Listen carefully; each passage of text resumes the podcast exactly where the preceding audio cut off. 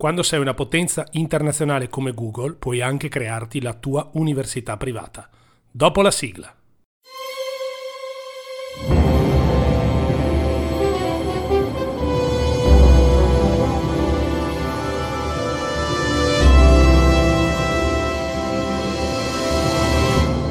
Ciao a tutti e benvenuti a questa nuova puntata oggi sul mio podcast. Io sono sempre Marco Bertani, vi do il benvenuto e vi ringrazio di ascoltarmi e di eh, condividere i miei contenuti e di farmi anche i complimenti perché siete in tanti che mi avete scritto e quindi di questo sono veramente molto molto felice e orgoglioso. Quindi continua questo podcast inesorabilmente.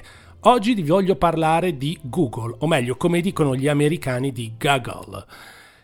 Google cosa ha fatto? Ha creato una propria università. Certo, in questo momento in cui milioni di persone sono a casa, sono senza lavoro, perdono il lavoro, Google ha deciso, chiaramente lo fa per se stesso e per gli altri, però Google ha deciso di aiutare milioni di persone. Come?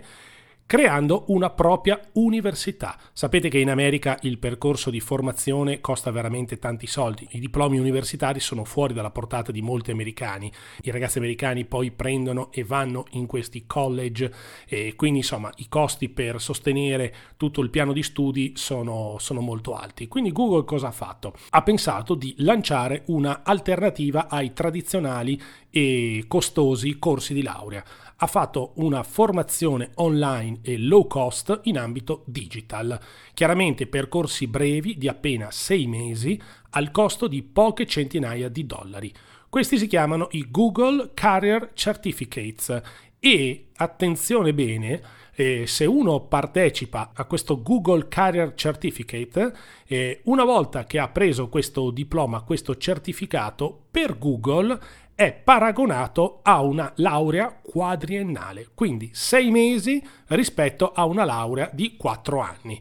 Beh, non è poca roba, soprattutto perché i percorsi sono tutto in ambito eh, high tech digital, quindi IT support specialist, eh, data analyst, project manager, UX designer, insomma sono tutti corsi eh, su questa piattaforma di Google che si chiama Coursera, eh, sono tutti corsi pazzeschi per poi immediatamente iniziare a lavorare o in Google oppure in eh, altre aziende e sarà sempre Google che ti metterà in contatto con i potenziali datori di lavoro.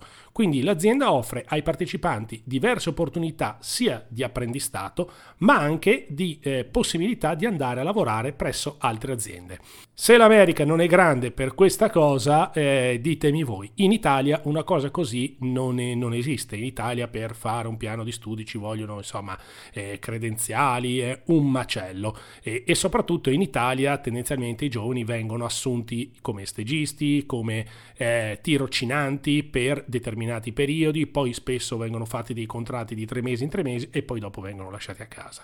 E stiamo parlando dei giovani. Pensate un po' a quelli di 30, 40, 50 anni che magari perdono il lavoro, in Italia il lavoro non lo ritroverai mai più. E infatti in Italia, proprio qualche tempo fa parlavo con un responsabile della Camera di Commercio al quale ho chiesto, ma scusa, quante sono le partite IVA che ogni anno aprono e ogni anno chiudono? La sua risposta mi ha sorpreso moltissimo perché le partite IVA che chiudono e aprono bene o male sono sempre le stesse. Il discorso è che le partite IVA qualche anno fa, cioè fino a 10-15 anni fa, venivano aperte da giovani principalmente, che si buttavano e volevano aprire una propria attività. Oggi le partite IVA vengono aperte da persone di 40, 50, 60 anni che aprono oggi una loro attività perché non trovano lavoro. E questo la dice lunga sul mondo del lavoro in Italia.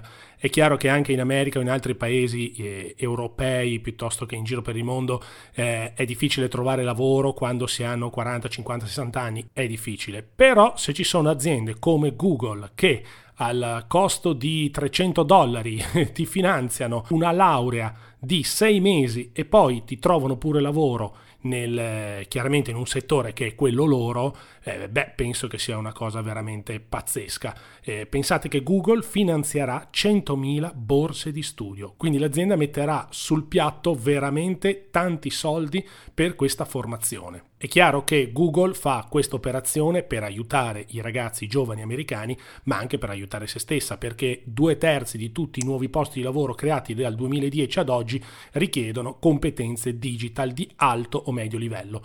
Questo vuol dire che o si formano eh, autonomamente all'interno delle aziende, o sono, se quindi sono le aziende stesse che formano le persone, o altrimenti è molto difficile perché i percorsi di studi in questo momento sono ancora basati su nozioni eh, magari un po' vecchie.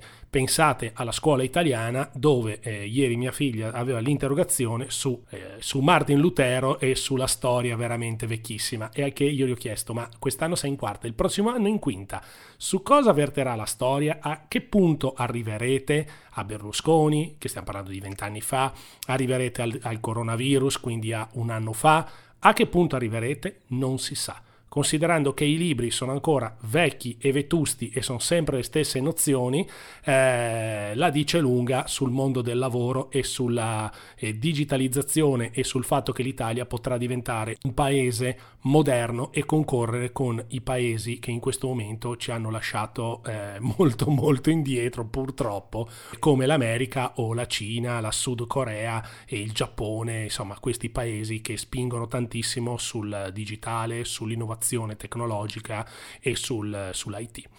Bene, io spero di avervi dato delle informazioni utili. Se avete un figlio o se siete voi dei giovani, se volete intraprendere un percorso di formazione in America, sappiate che ci sono tantissimi posti a disposizione.